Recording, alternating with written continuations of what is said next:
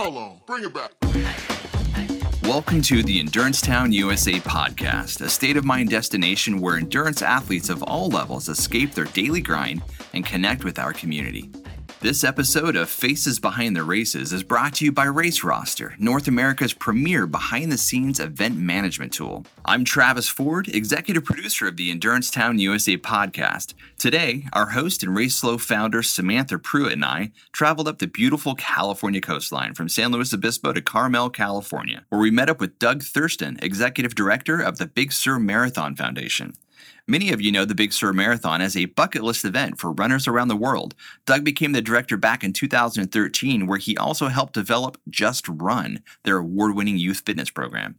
Doug's history as a race director and running journalist span back 34 years with involvement in races across the United States, including several right here in California. He was also the race director for the 1992 U.S. Men's Olympic Marathon Trials. Doug is also a competitor himself with more than 600 road races, including 25 marathons. Sam and I sat down with Doug and his famous cat, Bentley, in the Big Sur Foundation offices in Carmel, California. And I'll let Sam take it from here. So here I am. Doug, good morning. Good morning, Samantha. How are you? Good. Hanging out in the Big Sur Marathon offices up in Carmel, California, where it's a little bit foggy. Oh, well, it's, that's the summer. Okay, uh, summertime on the in Central Carmel. California coast. June gloom, we call it. Excellent. Thanks for having me up here. It's great to see you again. Well, I'm happy to, to chat with you. I look forward to your questions and sharing anything you want to know. Okay, well, you better watch yourself. I, we'll see how candid we're going to be today. So um, let's have some fun. I'd like to get started and just learn a little bit about you um, on a deeper level than I know. So I know you professionally, and we've worked together on some projects, Mhm. and we are friends of the sport. And so I'm kind of curious about some things I don't know about you, and I'm sure I'm not the only one. So let's see if we can um, dig into that a little bit. I would like to hear where you were born and where you were raised. I was born in Norman, Oklahoma. hmm Um, my parents met in high school in Norman. Uh, and uh, sh- shortly after my dad got his degree in teaching, we relocated when I was still very young. I'm the youngest of four children. Hmm. To Amarillo, where he had a teaching job, and then to Southern California. And so- Amarillo, Texas. Amarillo, Texas, Okay. and then to Pomona in Southern California. And I spent most of my youth in Pomona up until high school age. Okay. Uh, then I've lived in Illinois, Ohio, Texas, but most of my years have been in California. You moved around quite a bit when you were young. Did move around a little bit, yeah, Okay. and then a little bit in college, uh, and then a little bit professionally as well. Where did you go to college? I finished at the University of Oklahoma. Okay. I went one year at community college in California, one year to a small liberal arts school in Illinois called Mhm. Monmouth College. Hmm. Go Fighting Scots, although I think they changed their name. I think they. Did you have to wear a kilt? I did not wear a kilt, but I think I think they determined that that uh, was not a politically correct name anymore to be a Fighting Scot, so they might have changed their name. Uh, and then I finished at the University of Oklahoma. Go Sooners! And what were you studying?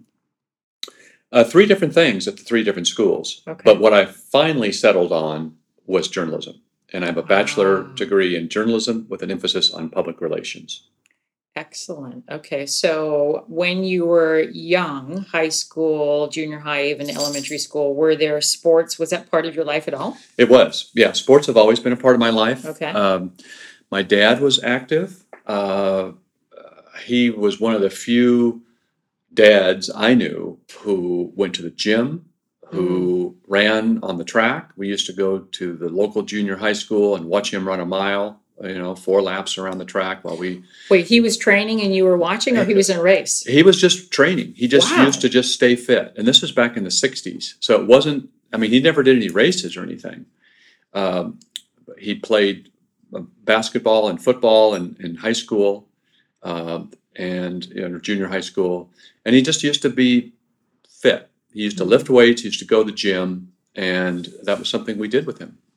I love that. So he put an impression upon you at that point that healthy healthy lifestyle choice, you know, yeah, exactly. was the way to go. Uh, he ate ate healthy, Mhm. uh, and so we would go to the gym. We would. Um, I got involved in sports at a pretty young age. What kind of sports? Um, I played basketball a lot because I was pretty tall for my age. Mm-hmm. You still are, though. I still am tall, uh, but my age has kept up. But I, but I was over six feet tall in junior high school. Wow. Okay. Yeah. So uh, I'm six foot four now. I know it. I don't sound that tall on the radio or on the podcast. Uh, but uh, but you know, so freshman year in high school, I was six foot four. So I played basketball in high school and a little bit in college. okay. I wasn't a superstar by any means. It was a very small school. Mhm. Um, uh, and I used to run just to get in shape for basketball. Okay. Got it. Um, so I wasn't a super competitive runner. I ran cross country and track, but mainly just to, to get fit for basketball. Okay. But my first trophy, I do remember my, I still have my first ever trophy. Yeah. Um, I won the Cub Scout Olympics, What? which, In the heck was that? yeah, it's something that the little local area Pomona Cub Scouts did. And it was, I think it was, uh, you know, standing broad jump and, you know, maybe a sprint and maybe a mile run or something. I can't remember the exact I sports love it it. Yeah, but I was like 10 years old. Mm. I think I won it two years in a row. Mhm. And so I was active uh, as a kid. And And- mom was influencing this as well, and your siblings. Uh, my brother was fairly active. He played football and ran track. Mm-hmm. Uh, I have two sisters, and they were not as active, and my mom was not as active. So it really was just the influence of my dad. Wow, that's so cool. Yeah. So when you went into high school, you were still playing basketball.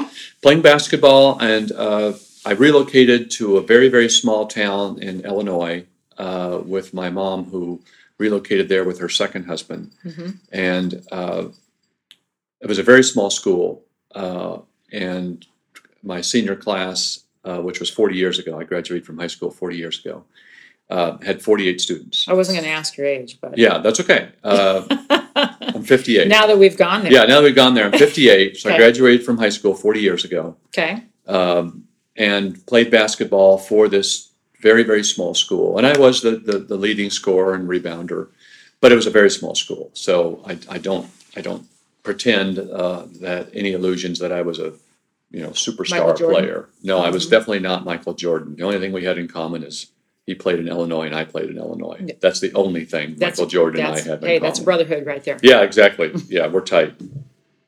So this is in high school. You're still playing basketball, Play, uh, playing basketball, running, cross for country. fitness, uh, running cross country, running for Okay. fitness. Um, I played a little bit in, in college, very little bit for a very small school in Illinois, and just kept running. And then I realized I was enjoying the running more than the basketball. I had some knee injuries that that prevented me from from continuing on with basketball, but it didn't prevent me from running. Mm. So uh, that's when I just started running road races. My dad was already doing road races at that time. This was the late 70s, early 80s, and road racing that was in its first big boom. yeah, And uh, I remember he was living in California and I was living in Illinois.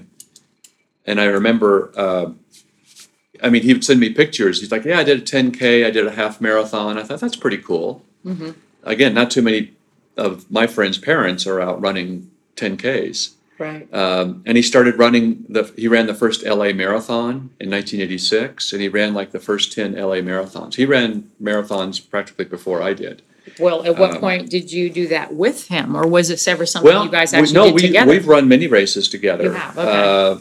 Uh, uh, I, I would come out and visit him when I was living out of state, either in Illinois or Oklahoma or something, because I finished uh, college in Oklahoma, and he was still in California because he was teaching. He was finishing his teaching career in California, Southern California. We'd go out and we'd run 5Ks together, 10Ks together. Um, That's cool. there's a couple of times when we would run marathons together. Mm. Uh, and one fun thing we did only about 10 years ago, it wasn't that long ago. We ran, um, I ran a marathon, he ran a half marathon, same start, same finish. Mm. So I caught him uh, with about half a mile to go. That's awesome. Slapped him on the butt when I went by, you know, told him to pick up the pace. I so, love it. yeah. So um, he wasn't a fast runner, but he was a steady runner. Okay. Um, so I was able to, you know, catch him even though I'd run twice as far. Is Dad still with us? Dad's still with us, Okay. uh, and he's still active. Mhm. He's had some heart issues and some knee issues and back issues. He's 80 years old, uh, but he still goes to the gym. He still works out. He still stays fit. Uh, I think his long distance running days are behind him, but he can still walk a 5K. Mhm. He uh, uh, and my sister walked the uh, Monterey Bay Half Marathon 5K called the Pacific Grove Lighthouse 5K last November of 2017. So he can still get out and do a 5K. I love it. Well, at some point you took your own fitness to the next level. So I know that you you do triathlons, you road bike, you mountain bike. Um, you're obviously a runner. When did you decide that long distance endurance sports specifically was something you were interested in? What age was this? Uh, This was in my early 20s when I pretty much hung up the basketball shoes and decided that running was kind of my thing. And I was living at that point in Oklahoma, and uh, they had a very active road racing community. Hmm. A lot of local road races, good local running clubs, races all over the state. And I just got connected into that community, uh, into that tribe, one of your favorite words and Cool. um, just started traveling around the state doing road races. Um, I was going to school, and then when I finished school, I just kept road racing, and uh, that kind of led into my being a professional race director. Uh, I had a degree in journalism, and I loved running. So naturally, all the running clubs or wherever I lived wanted me to be their newsletter editor. their- Oh, yeah. awesome. Oh, you know how to write. This is pre-computer this. days, so Yeah. things were done just by typewriter. This is again the early '80s, Wow. maybe some initial computer work. Um, so I got involved in editing local running club newsletters, and that eventually led to a statewide running magazine called Oklahoma Runner. Oklahoma Runner. Yeah, Does that still exist? it does still exist. I believe it still exists. Digital format, but Uh, yeah, hmm uh, and so I was the editor of the first statewide running magazine in Oklahoma, that's so cool. and it was a full. And they they we, that was like a full time job. we made it into a full time job. wow. Yeah, I and then I was directing races as part of the promotions for that. So that was in 1984. So that was your first spin at race directing. My first spin at race directing. I'd, I'd been volunteering Mhm. uh, for several years, uh, for three or four years, but that was first time I really got paid to be both a race director and a running journalist. So that was um, what 34 years ago. So right out of college, you already got an opportunity to take your passion for endurance sports and running and your education and create a career. Yeah, it just turned out that way to Yeah. combine my vocation with my avocation. Yeah. Something I loved was something uh, I was trained to do. Right, Mhm. take pictures, lay Mhm. out magazines. And you were a photographer. Yeah, just Mhm. rudimentary sports photography. You know, Yeah. had a little dark room in the basement. You know, again, this is pre-digital photography days. Um, you know, black and white film and all that stuff that a few listeners might remember what that was like. Develop your own film and make your prints in the basement. I love it. Yeah. Um, so yeah, back in the early '80s. Wow. So at what juncture did you decide you needed to take this to the next level, leave Oklahoma?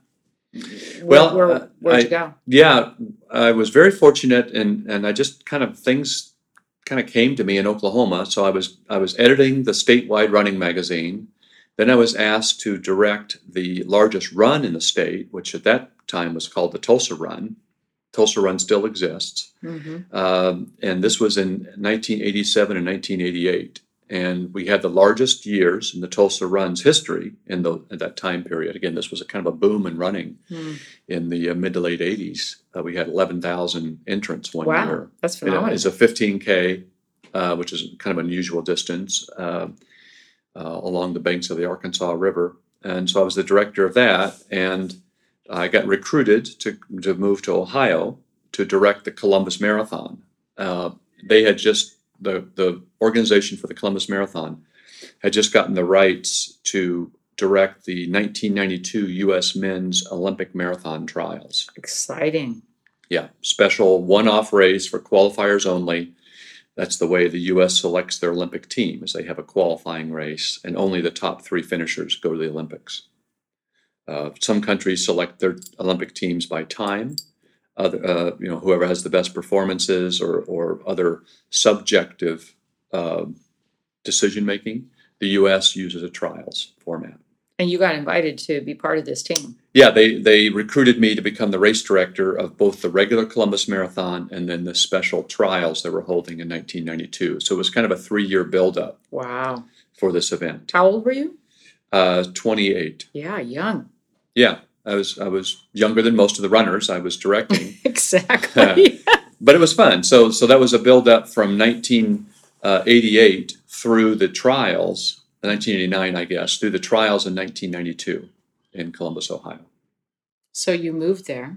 I moved So to you went Ohio. all in on this project. Oh yeah, all in, and was the race director there through uh, mid 1994. So I Okay. directed the regular marathon and directed the Special Olympic Trials marathon, which was a separate marathon.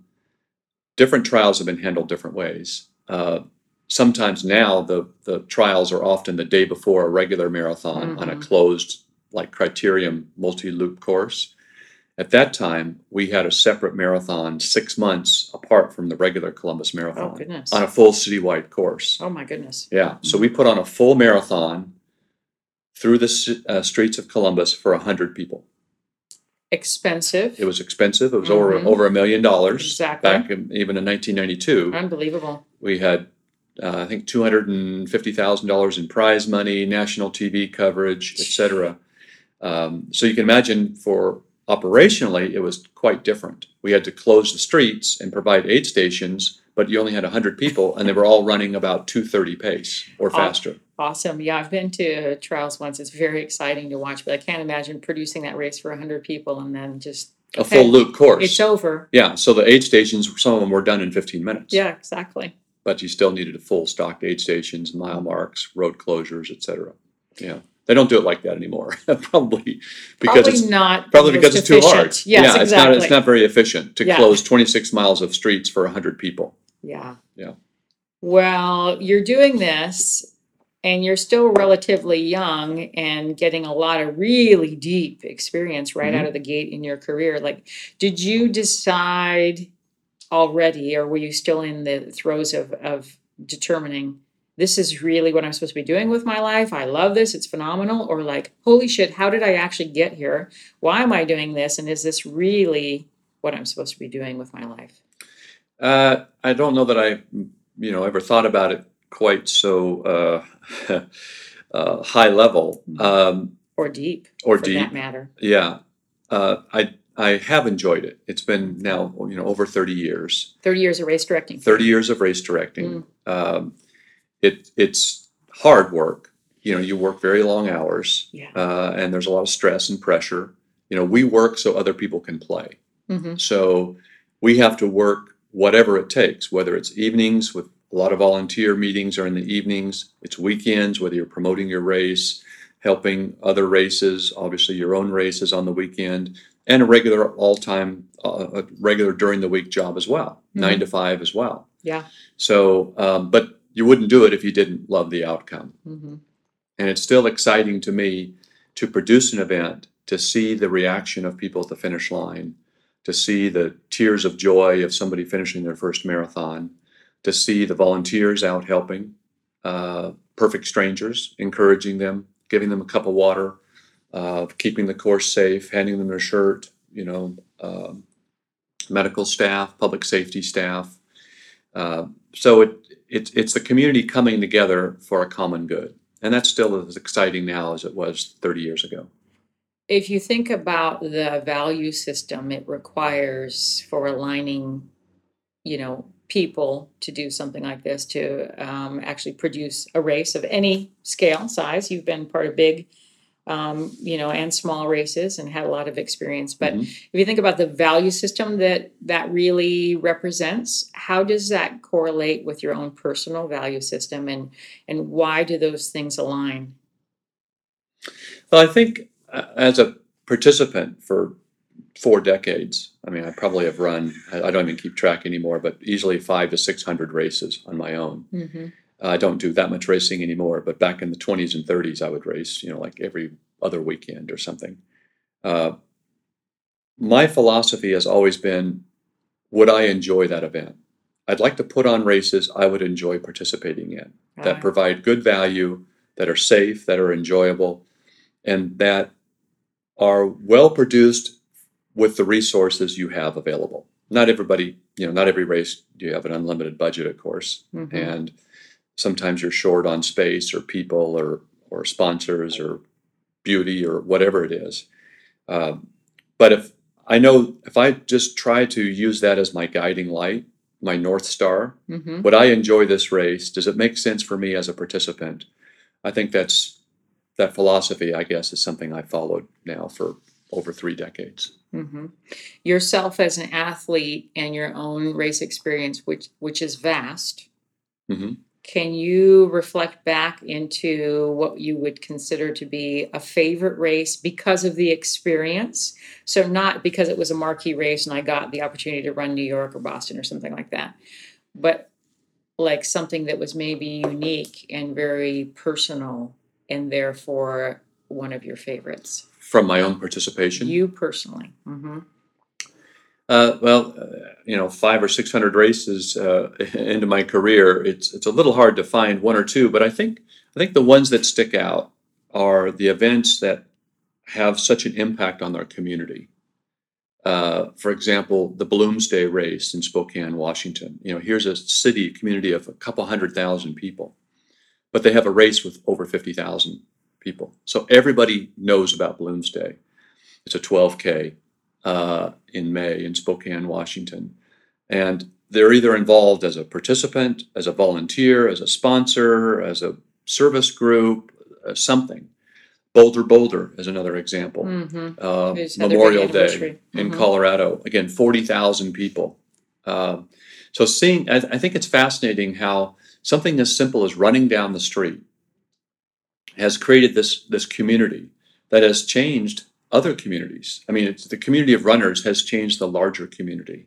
It's affected uh, trail building networks. It's affected, um, you know, public safety. People, communities now are sometimes thinking when they're designing a park or a parkway, can this accommodate runners? Can this accommodate a race? Yeah.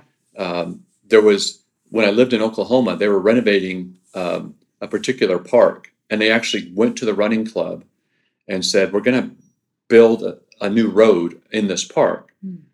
Why don't we build it together and you help design it so That's that you awesome. can have races on this road hmm because it's just a park that's conducive to it. And we actually wasn't were involved with making sure that road was exactly had an exact 5K loop.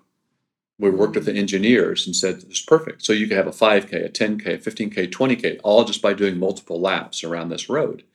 And uh, that was a just a kind of a public-private partnership, but it benefited the running community. You know, I don't know that that would have been done 50 years ago.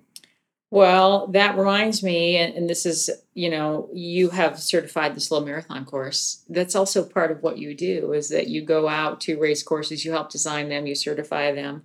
So there's an engineer in you, and there's a different um, aspect to Doug that is interested in that side of the sport. What's that about? Well, I'll never be accused of being a mathematician. and uh, I think you're the, probably the only one's ever called me an engineer uh, because, you know, my background is in words, in communication, Hmm. not in uh, numbers. hmm Uh, but what I think journalism taught me is the importance of being accurate, Um and whether it's you know representing uh, an interview accurately, uh, quoting someone accurately, or in this case, it making sure a course is accurate. hmm And I think that translates again into if I were running a race, I'd want it to be accurate. hmm So that got me involved in course measurement. Uh, I had several great mentors, including Pete Riegel uh, from Columbus, Ohio, who just recently passed away. Uh, Ron Scardera from Los Angeles, still active in the measurement community. David Katz from New York. Even Ted Corbitt with the New York Roadrunners. These are people who helped develop these systems for measuring road races. Some of them who have trained me in it. Um, so yes, I'm a, what's called an IAAF uh, level A measurer, which is a, a particular type of class of measurements, just kind of based on on experience. Uh, it's the highest level of certification, so to speak, of course measurement. Course nerds. Course nerds, I like it. complete course nerds. I love yeah, it. we got the vest, we got the, the calculator, we got the thermometer, we got the pins in our pocket. Totally. Yeah, we're total course nerds.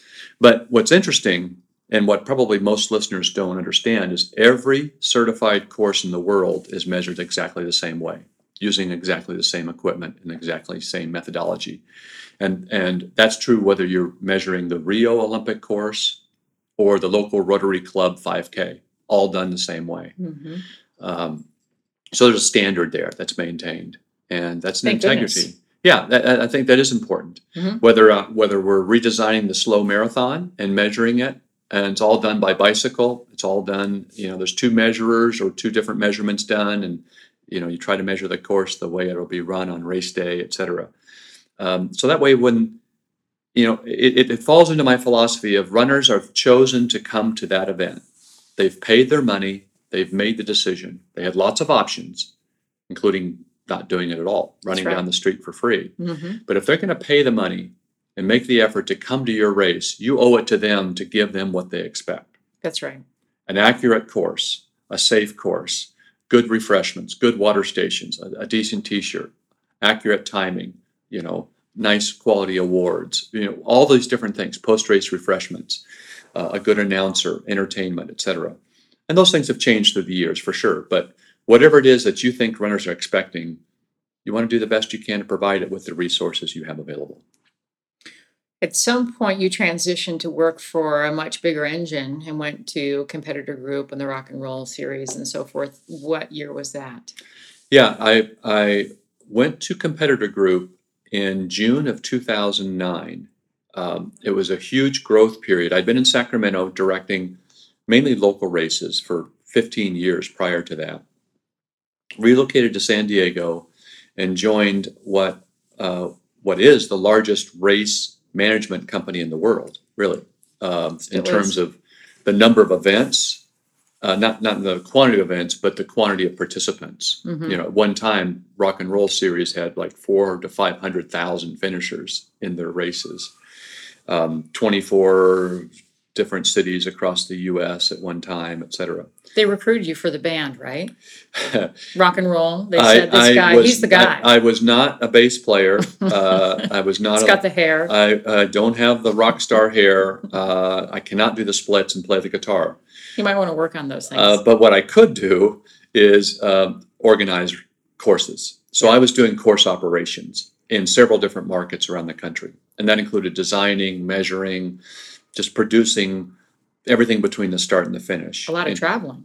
A lot of travel. Yeah, Mm. it was a lot of travel. Um, I spent a lot of time in, in cities I had not spent much time in before, like Providence, Rhode Island, Miami Beach, New Orleans, Savannah, Georgia, San Antonio, uh, Virginia Beach. Those were some of the markets that I was responsible for, uh, and as well as San Diego, the home market where Competitor Group is based.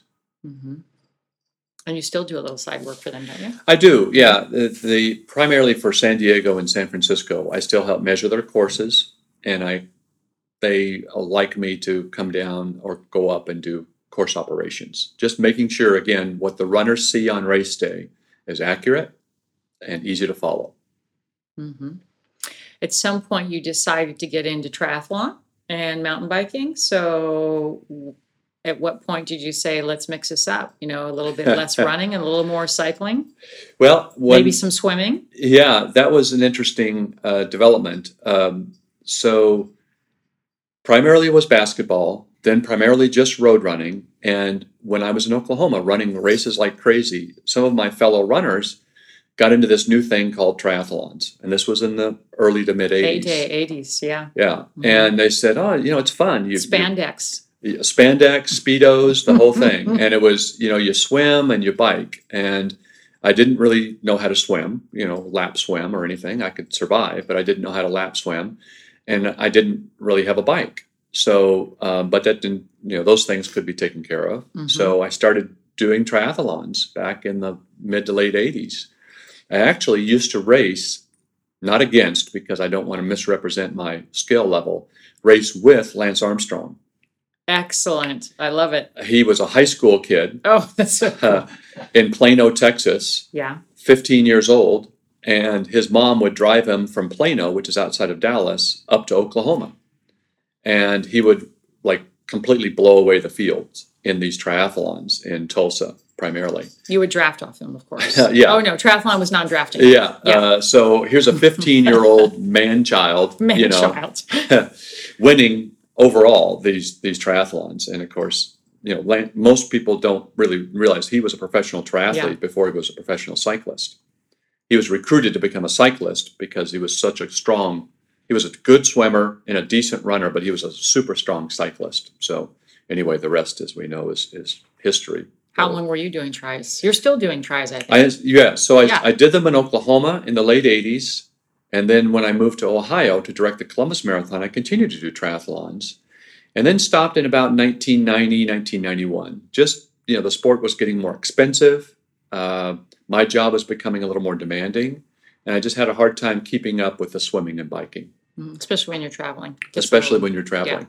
So I took about a 25 year break from doing triathlons. I still biked. I, I road biked, century rides, uh, started getting into mountain biking, including racing, and did a lot of mountain bike racing in the uh, mid 2000s. Uh, in the when I was living in Sacramento, a real air, uh, prime mountain biking area. So did a ton of mountain bike racing, and still do that. Um, and then when I moved to Monterey, after went from Sacramento to San Diego and then took the Big Sur job. There's a healthy triathlon community here in the central coast of California. What year was that? Did you transition here? I moved here in 2013. Okay. So I've been in I've been the Big Sur Marathon race director and executive director of the organization for 5 years now. And not long after moving here, I just found these people that were really into triathlons, Mhm. in part because there were such good local races. Sure, in the oceans here. triathlon at Pacific Grove and Yeah. Wildflower. Right. So there's a healthy triathlon community on Central Coast. And they said, you, know, you, you should get a wetsuit and swim with us in the ocean and start lap swimming. And you know you like to bike. So I got back into it after 25 years. I love it. And you're still doing it. Yeah, I have a half Ironman that I'm training for for the end of July of Mhm. 2018. Um, At some point, we'll race together and it'll be super fun. it will be super fun. Uh, just be gentle with me.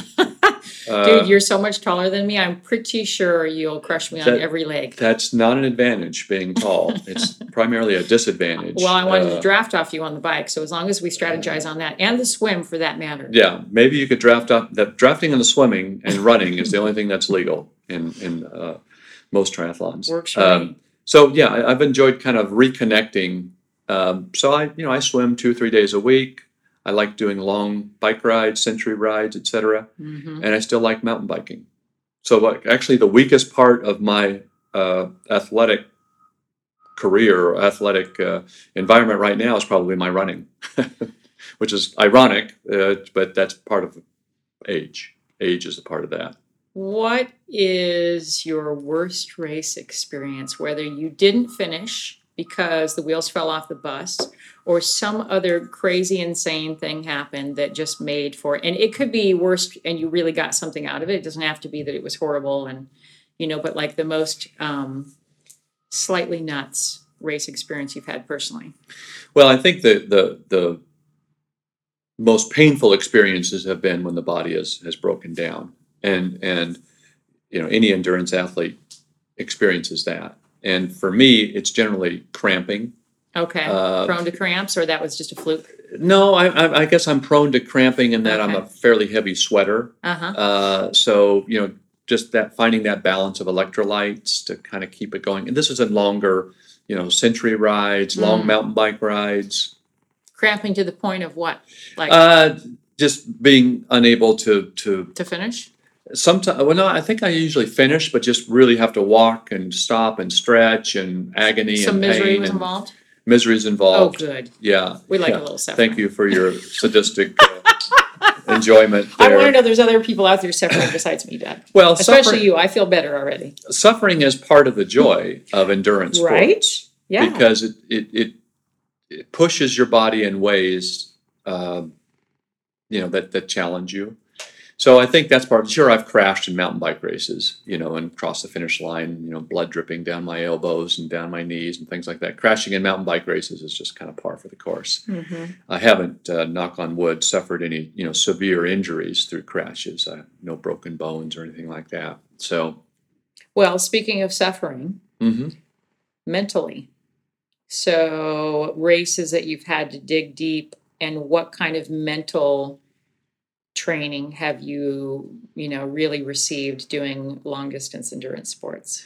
Well, I guess I take a little different attitude on that. I, I, I'm never going to inspire somebody with my, you know, personal story of, you know, heroic overcoming tough circumstances and things like that. Um, and I mainly just do these events because I enjoy it. Hmm. and so I try to keep it fun. I try. I I, I enjoy the camaraderie of racing with other people. So people. you're a social racer I'm a social racer. Yeah, I like to be. I like to go as fast as I can. Sure. and, And it- talking to people simultaneously. So Well- you're social and you're going fast. What does this look like? We're definitely not racing together now. This I'm out. Well, if it involves talking, Samantha, you'll be great at it. oh, nice. Uh, I just mean as far as you know, if I'm in a mountain bike race with somebody and Yeah. we're suffering up a long climb, Okay. you know, we're, it's not me against him. It's us against the mountain. Got uh, it. or it's off us against a, a slippery turn, so we can try to stay on our bikes and you know not end up in a ditch somewhere. Um, yeah, I try to go as fast as I can.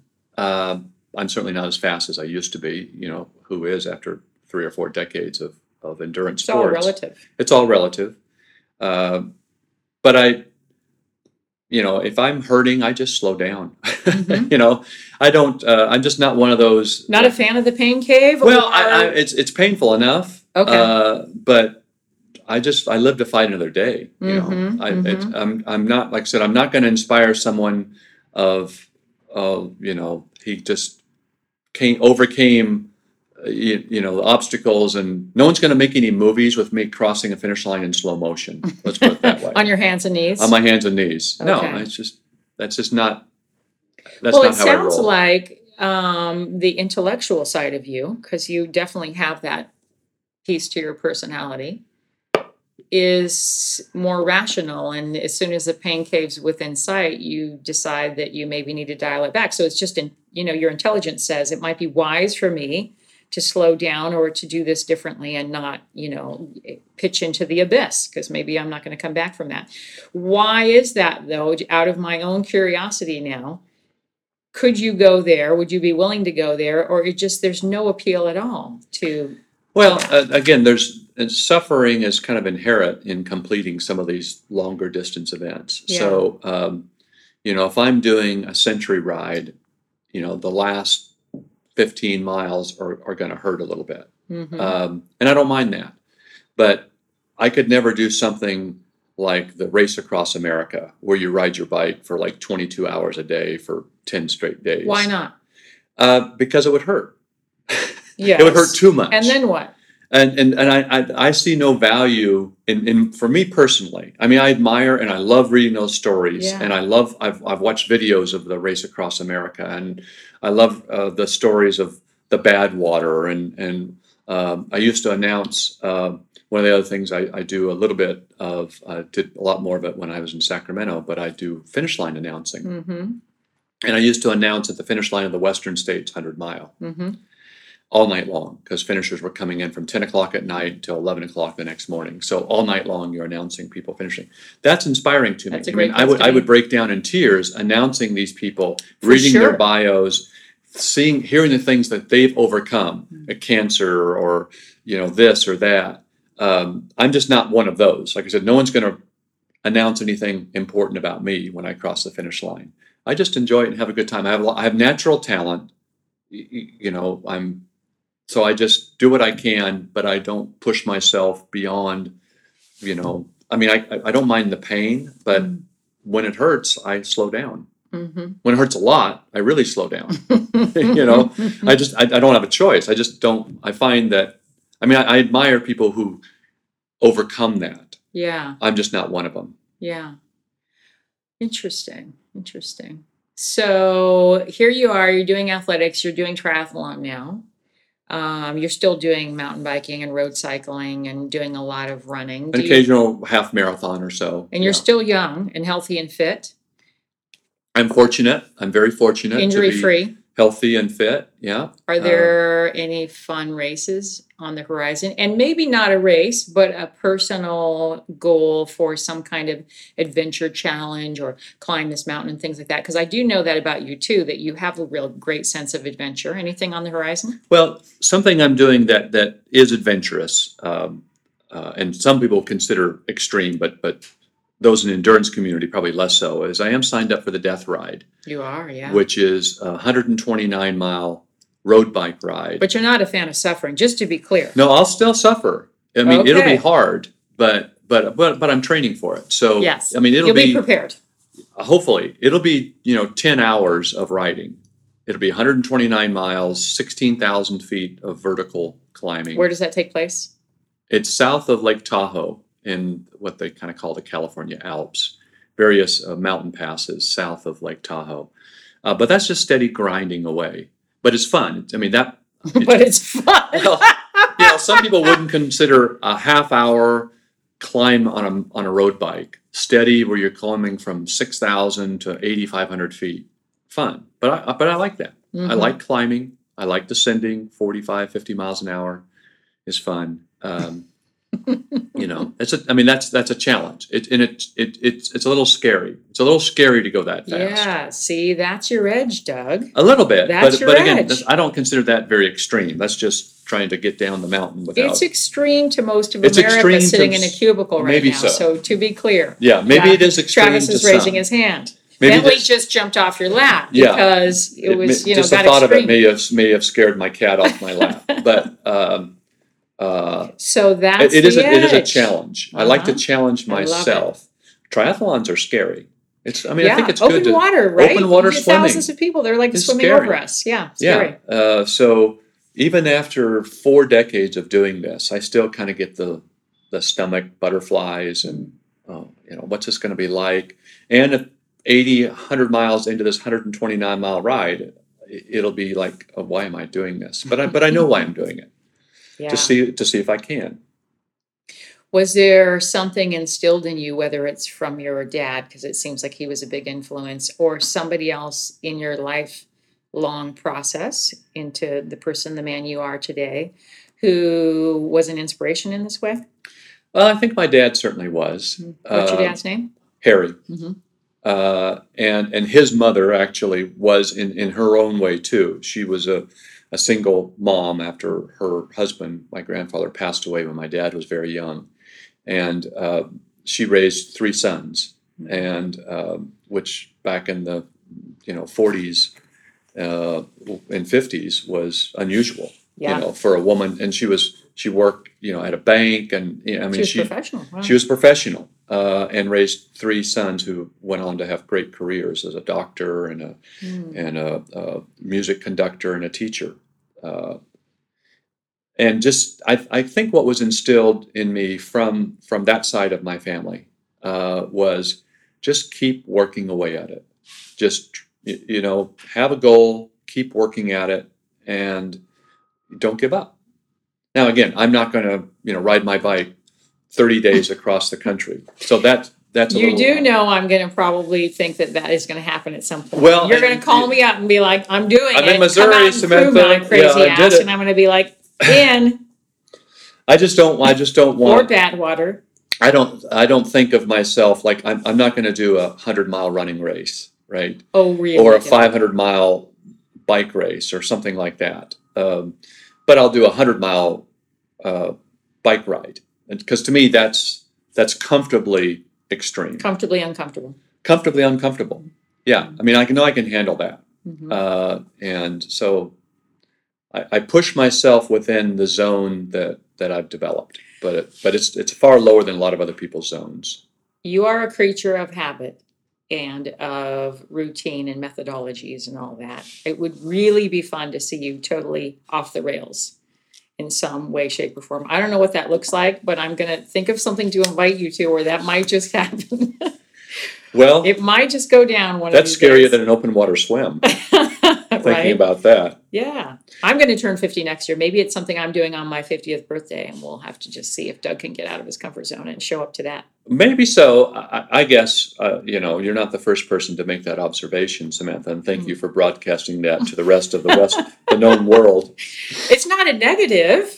Let's hope we edit It's that one out, please, on the director's cut. No, Mhm. I'm not. I'm fine with that. No, I, I, I probably do live compared to a lot of people. You know, I, I, I guess I live a controlled life, and that I, you know, I'm, I'm not married. I don't have children. I just have my cat, and uh, so I'm able to This able cat's to. amazing, by the way. And Yeah. I think Bentley wants out, but He um, probably does We're want busy out. right now, Bentley. Uh, yeah, we'll let him out. So he's going to go bug somebody and see if he can beg a treat off someone. Mhm. Um, So I, I guess uh, in some view, I think you have a family. Your family is enormous. It's called the Endurance Sport. I, you're right. It's called this community, this running community, but also in terms of athletics, otherwise, you belong to tri clubs and cycling clubs and running clubs. And I mean, you have a massive family and friends, Correct. you know, in the industry like myself.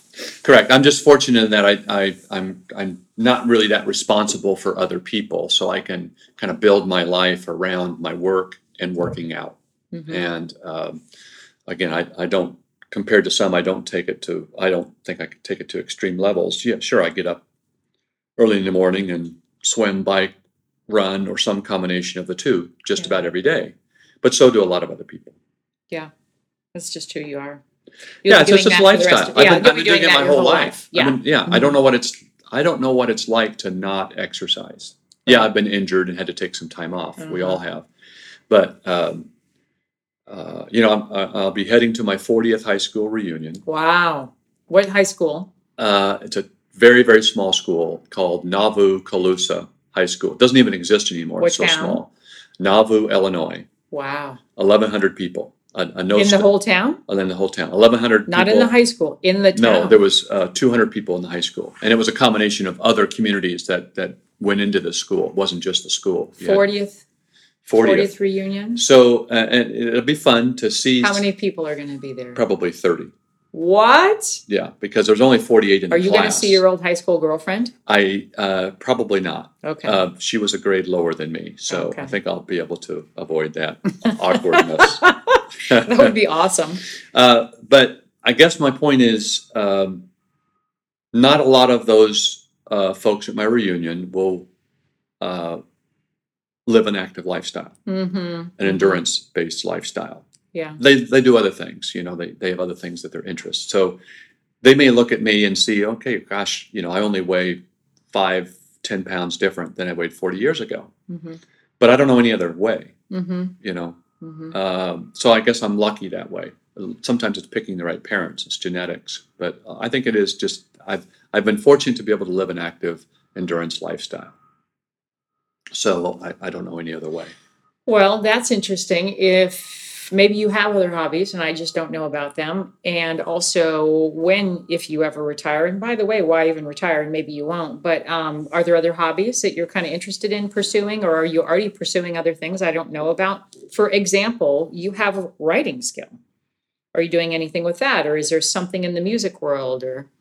I'm not musical, no. Uh, I'm a very big public radio nerd. You are? I am a big public radio What are you nerd. listening to on public radio? I listen to Fresh Air. I listen to, uh, you know, This American Life. I listen Oh, to a, wow. a lot of public radio programs. nice. I volunteer with the local public radio station. To do what? Fundraising drives. I answer the phones. I record PSAs. Oh, this is awesome. Public service announcements. I go into the studio and you know take you're a calls. person. You're an like on-air personality. Not an on-air personality on a regular basis, but uh, I have a face for radio, and um, I have a voice that that You do uh, have a great goes well on the radio. radio. Again, Yeah. I you know thanks Dad for that. He my dad was a singer, and my my mother was a singer too, so I inherited good a good uh, speaking voice. I can't sing, but I have a Mm. good speaking voice.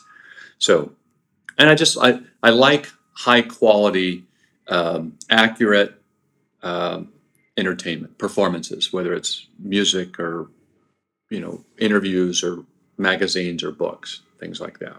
I'm more of a nonfiction. I like nonfiction type stuff. So hmm So, best book you've read in the last year, Uh, or you know- an article, or something that. I mean, I like I like autobiographical and historical, you know, type works. Uh, my sister-in-law is a writer of endurance books, Gretchen Reynolds, and, Mhm. and she writes the fitness column for the New York Times. I enjoy her Oh, stuff. She's written a book. Um, I'm anxious to read um, Deena Kastor's new book Mhm. uh, about the kind of the mental strength. Uh, Becky Wade, an elite runner, she wrote an excellent book about running around the world. She had a, a, a scholar, uh, like a scholarship type. So she was able to travel to different countries and experience different running cultures That would be awesome. and learn the how they eat and how they train, whether it's Kenya and Finland, Kenya and Finland and Japan and England and New Zealand and things like that. So I enjoy books like that. history of running. I think you've studied a little bit of that as well, right? Yeah, I that's that's that. been interesting. I certainly, uh, you know, like most people, I love watching the Olympics, but I also, you know, I, I like. I mean, some of these, you know, people I know, you know, Frank Shorter, Bill Rodgers, Don Kardong, Jeff Galloway. I mean, these are people that I've worked with and, and interacted with, um, kind of the leaders of our sport. Yeah. Um, the people that aren't with us anymore, you know, Ted Corbitt, uh, Fred Lebow. Um, you know, it's it's fun to to to know that in some small way, you know, I'm carrying a torch too. Yes, Uh, absolutely. whether it's with this particular organization, the Big Sur Marathon Foundation, the Big Sur Marathon race itself, and our other family of races. Um, I think we're all kind of caretakers in this endurance life. Hmm. Uh, I mean, How you- so? well, uh, I mean, I'm fortunate in that I'm I'm now the caretaker of a, of an iconic, very well loved event, the Big Sur Marathon. Yeah. Uh, Very been endeared. yeah, it started 33 years ago. Started by somebody else. Uh, I'm the fourth director of the event. Okay. There'll be other directors after me. Hopefully, this event will last at least another 33 years. Um, it is well revered. It's a, just a wonderful opportunity for people to run on this magnificent coast of California. And there are other events as well the, the Monterey Bay Half Marathon, Run in the Name of Love in June, and the Salinas Valley Half Marathon in August. What are you contributing? Well, I'm trying to uh, respect the past of these Mm. events Yeah, the history. the history, uh, honor the, the the fact that these events not only are they beautiful, but they're very well managed, and so I want to carry that legacy on. At the same time, they sometimes need updating, whether it's the, the logo, the branding of it. You which recently went through a we went through a, a Well about done. a two-year rebranding exercise for our organization and our two flagship events, the April Marathon weekend. I'm still waiting for my shirt, Doug. I have one for you here today, Samantha, uh, and one for Travis, your, your producer. Uh, I even have a shirt small enough for Bentley, I think. Um, so you, you, you know, you want to, to honor the past, but also be current and, and see the changing demographics, which I've experienced over 30 plus years. Yeah, we're seeing a lot of changes in the sport. You and I talk about that quite a bit Yeah. since we're in the same space, and um, I know we Literally, your events direct compete, directly compete with Well, mine. We then need to there's talk about that. We can arm wrestle. Yeah, we have our it own events on two hours away, and you have an event the same weekend as we do. You know, twice. I want to move our race so a you can be at my race and I can be at yours. which would be awesome. it would be so fun, actually. or run them, yes, participate whatever that in looks them, like. participate and then critique them Yes, exactly. In a very nice, loving in a nice, loving, uh, tender, tender. What the heck is that way? Right. Why'd you do that way? Exactly. But if we think about our legacy and all the changes that are happening in the sport, and how do we make sure it stays healthy and vibrant? Um, personally, what's your two cents right now with how you are going to ensure, for example, the legacy of this organization, the Big Sur race races, but just in terms of the sport itself as well, running itself, lots of changes happening. What's your what's your role here? Well, we certainly have to to to be aware of what our audience is looking for, Mm-hmm. and uh, I don't think we can fight it. Um, I mean, I, I hear sometimes from purists, uh, Old school. old school. Uh, you know, well, you shouldn't have bands on the course. You, know, you shouldn't have medals for a 5K eh, for everybody who comes across the line. You know, entry fees should be cheaper. You know, you shouldn't have to do all this stuff. And but that's the stuff the runners like. Mm-hmm. And if they're willing to pay for it, Mhm. um, then you, you're just responding. It's I mean, we're in a customer service industry Absolutely. and we're in an entertainment industry. Mhm. If they don't choose our events, they're going to choose someone else's events or some other activity completely, or Right. just do it on their own and not pay anybody to do anything. Well, ultimately, I mean, and I know you would agree with this. We're here to ensure that people continue to get off the couch and do something. We hope it's running or racing, whatever our events are. Right now, we're talking about running, but I mean, ideally, we bring more younger, newer people to the sport, and we want to introduce more and more people to the sport so it's a healthy lifestyle that they adapt. So we have to adapt with them. Yeah, it, it may sound corny, but I think the, the ultimate uh, role of, of, of us as event managers is to help make dreams come true. Hmm. Whatever that is, you know, for everybody, we, we had the, the Big Sur Marathon, you know, six weeks ago. And, you know, we had roughly 3,300 people cross the finish line of the marathon distance. We have other distances as well. There's 33 different, 3,300 different reasons why they were here. Mm-hmm. And whether they're honoring um, a person in their family who passed away from cancer last year, which I heard that story, whether uh, have run every year for the past 32 and they're they don't know if they can still get under the time limit and number 33 and they made it. Um, whether this is their first ever marathon and they said if i'm going to do one it's going to be big sur. Mm-hmm. you know i'm going to do one that i've heard is you know the, mo- the prettiest one in the country. Um, whether they want to compete and you know win for the overall first prize Mhm. um, so everybody has a reason to be there and we just want to give them the best environment so they can reach that goal Mhm. and that's that's why it's worth the effort to me So, Doug, some of the conversations we have are business oriented. Um, and we talk about the impacts that our events have on our communities, on society, um, in all these different formats social impact, economic impact. It's part of our mission statement. I know it's part of yours. How do you feel about the race these days, the race company that you represent, and the impacts that are created, good and bad? How are you navigating that?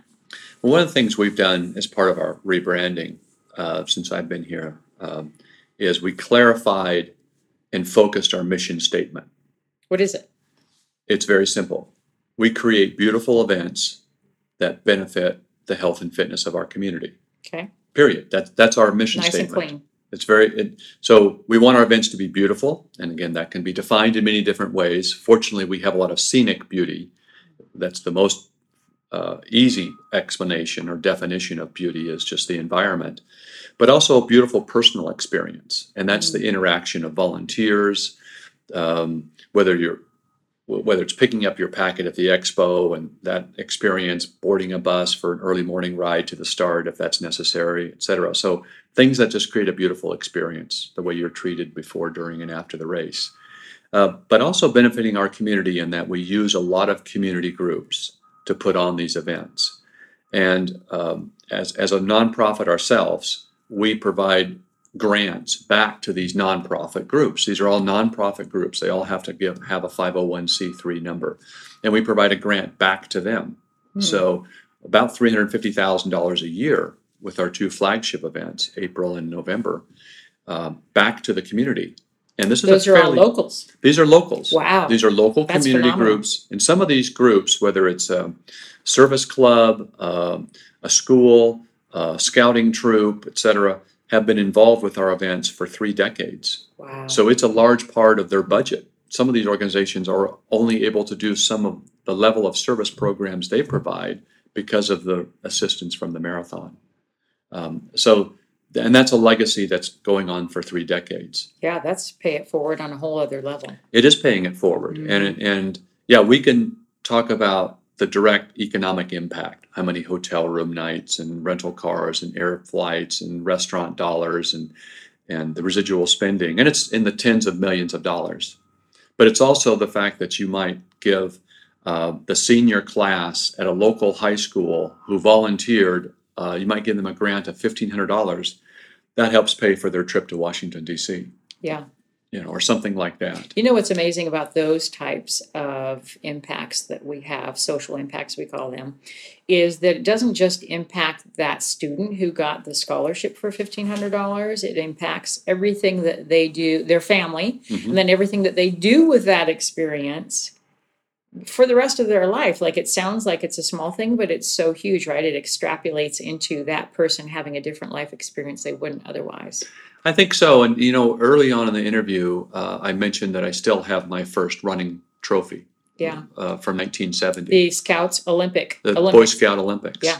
And, you know, somebody at that scout troop organized that event, Thought it was important. thought it was important. Made and, the effort. and made an effort. And, you know, is there a direct link to me being an endurance athlete, you know, How uh, could there 50 years be? later, nearly 50 years later? There has to be some way. Absolutely. it instilled into me and you know that hey boy you know you can jump pretty good and you can run pretty good and you can throw pretty good and, and that kind of stuff um, you know are, are are there other classmates who did the olympics did they go on to run marathons you know probably not but but that instilled something into me. So whoever that person was that scout leader that organization almost 50 years ago you know thank you because that was an event that obviously had an impact on me. Exactly. so now with our events you know we have a, a youth running program called just run. You know it's a free web-based program that can be used anywhere in the world and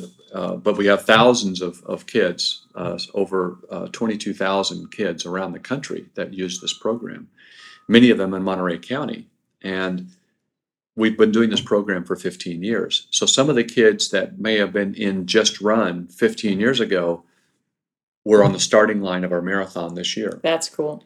and maybe their families and their parents and their siblings and their friends maybe they got inspired to run as And well And now their children. and maybe their maybe their children you know will be in just run Mhm. and so it's just helping the generation see the benefits of an active healthy lifestyle if if if we can do that uh, we've succeeded I love it. If you could tomorrow just create any new race, I'm sure you have crazy ideas. Race directors, we can't really stop ourselves from having wild ideas about races that we sort of dream of.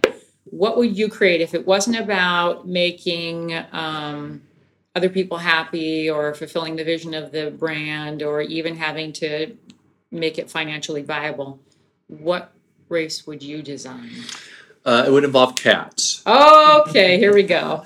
no uh, yeah uh, run with your cat um, well like in a fanny pack, like on a backpack, like Those one little those Bjorn nanny carriers, bags? little baby Bjorn? Bjorn, Yeah, baby, baby jogger. Bjorn. What about baby Yeah, joggers? baby for joggers for cats. Excellent. Uh, What it would might these be something like that. like? Yeah, there'd be like little treats.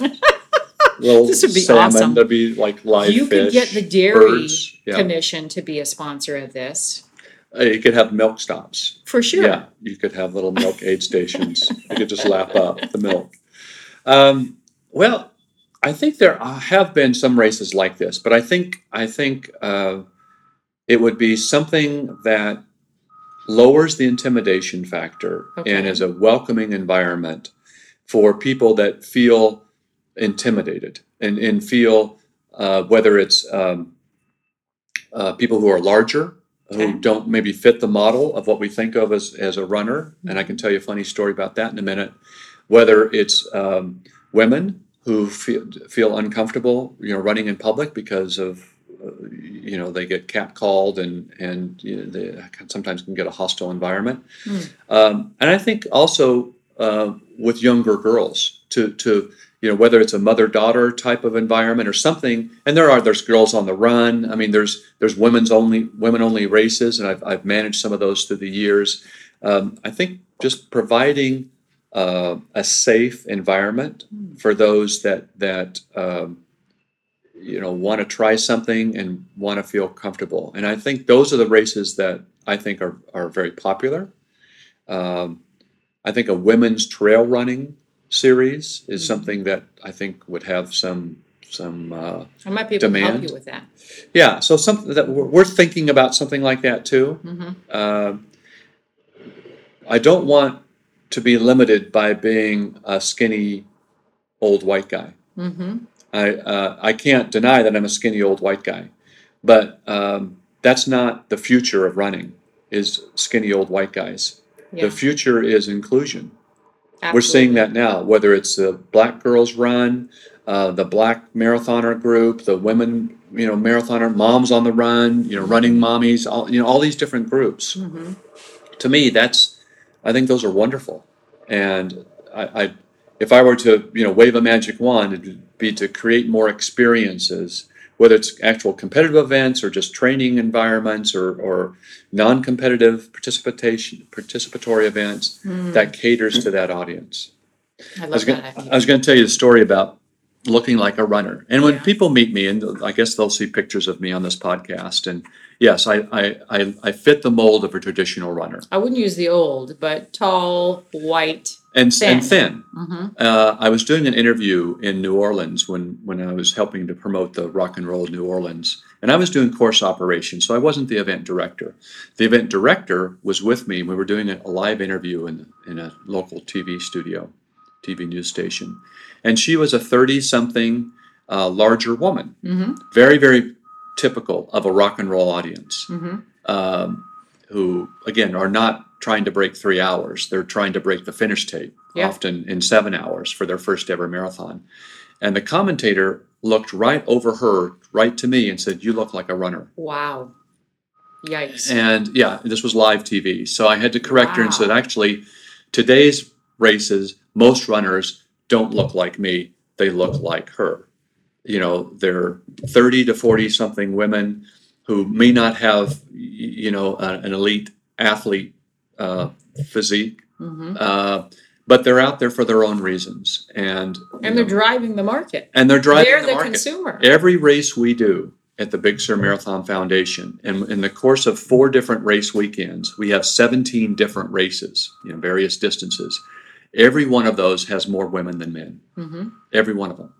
In some cases, it's 70% women, and we have to re- uh, we have to respond to that. We have to we have to And we have to nurture it. we do have to nurture Right. it. Yeah, Mhm. we have to encourage. I'm not saying it. we don't have to encourage males into the sport and transgender and everything that's Right. happening in our world today, which is everybody should be running, as far as I'm concerned, or walking, right? We were born to use our bodies in that way. Yep.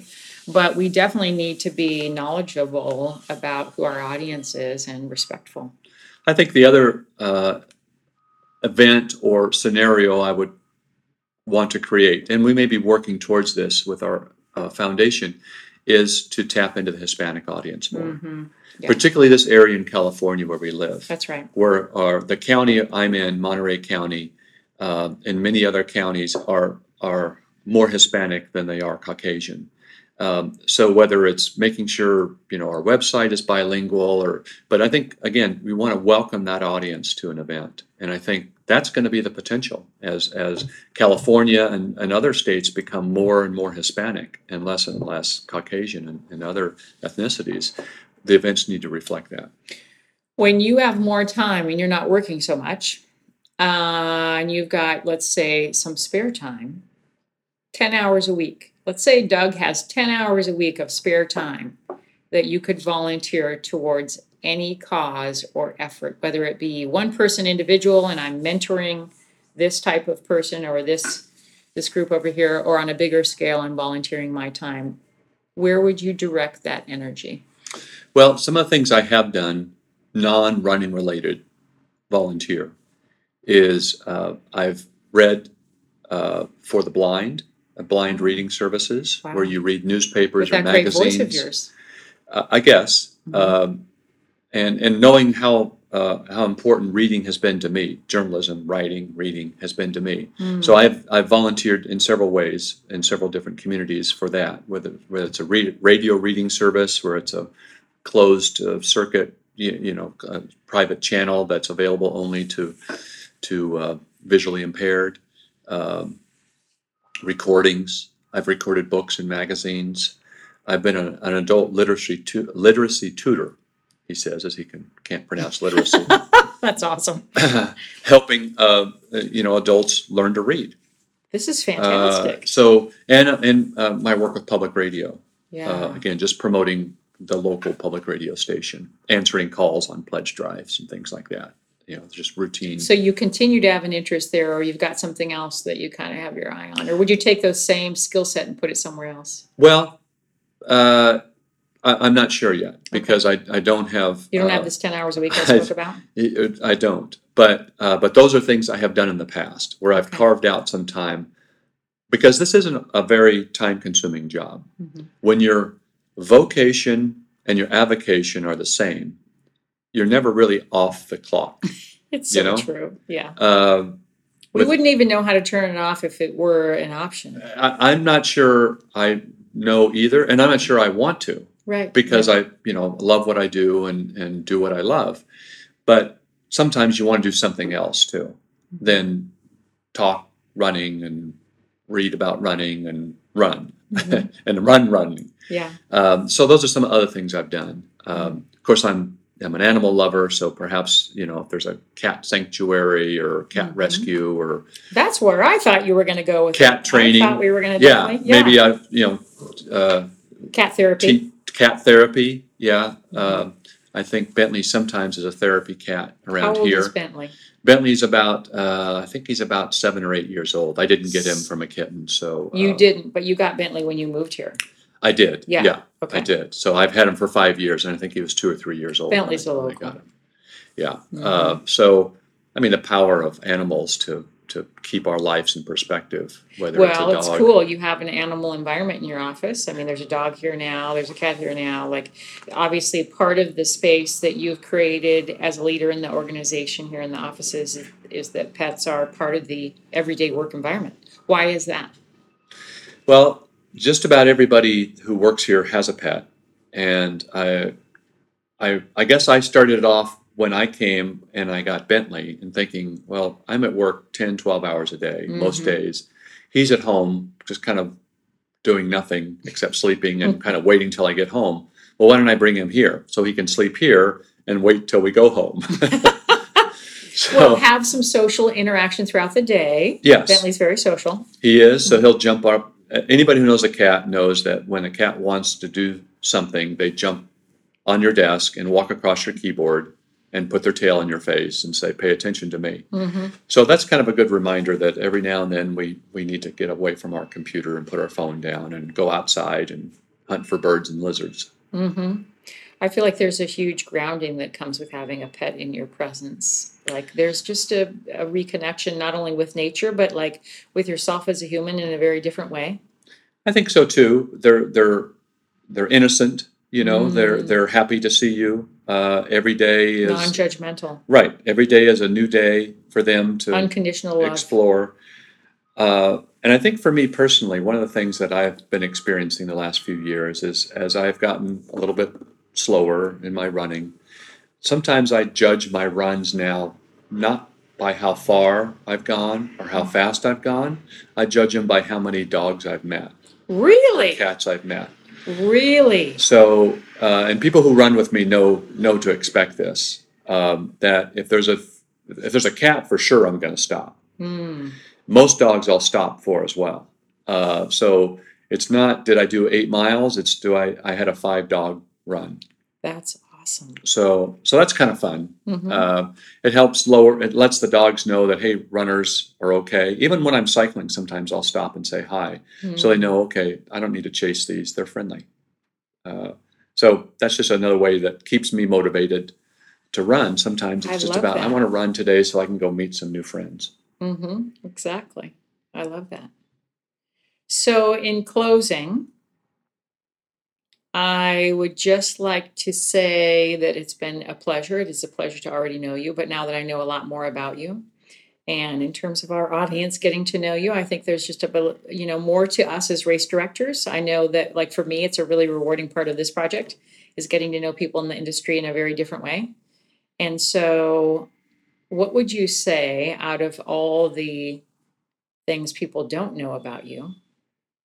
Uh, what would be the quirkiest thing, the oddest thing that you do about your day or in your weekly routine that that nobody knows, but it's kind of fun and quirky and a little bit telling?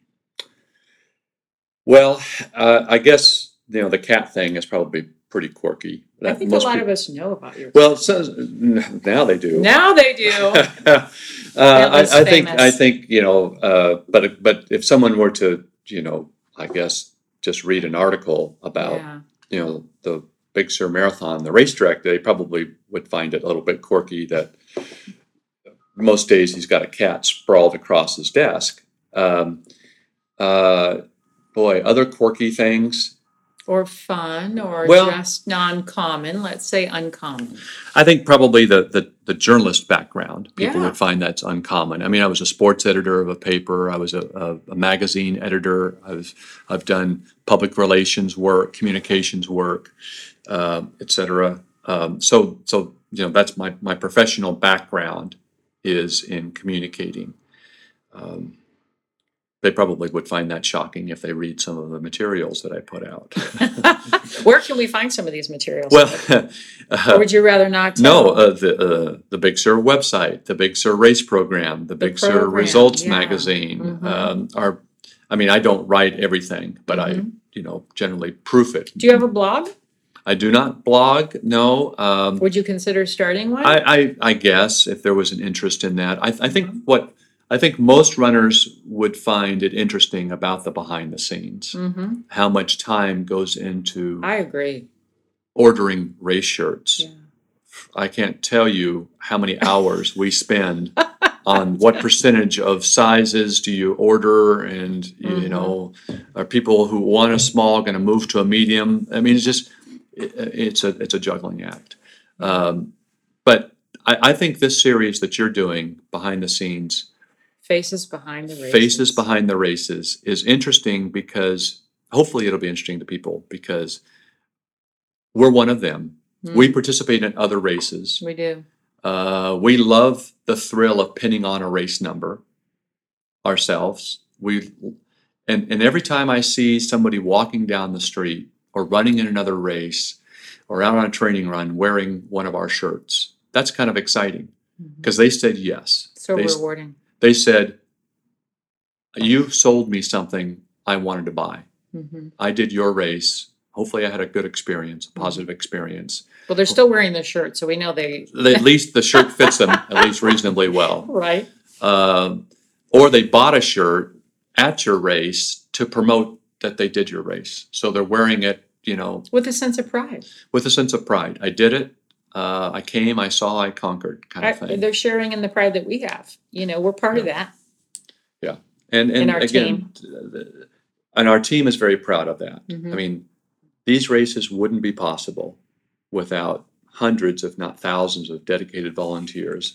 Maybe each doing a little tiny slice of the event, but the event as a whole, it's like a helicopter, right? Forty thousand pieces flying in formation. Mhm. Putting on a marathon is kind of like building a helicopter. It shouldn't work, but if everybody stays on the right pattern, it does. Um, and that's what putting on these races are, and it can be very rewarding. Yeah. Cool. Well, I look forward to sharing some adventures with you this year. We'll have to see what that looks like. Might get you to push that edge just a little bit.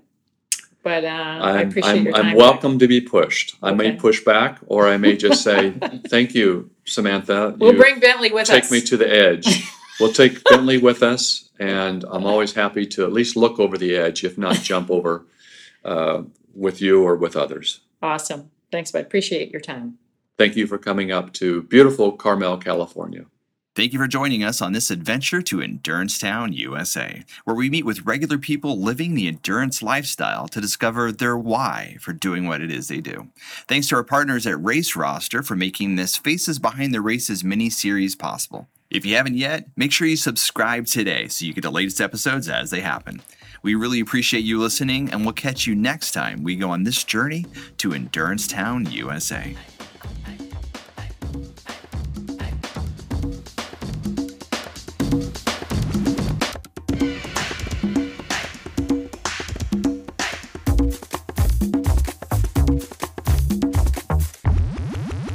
Bring it back.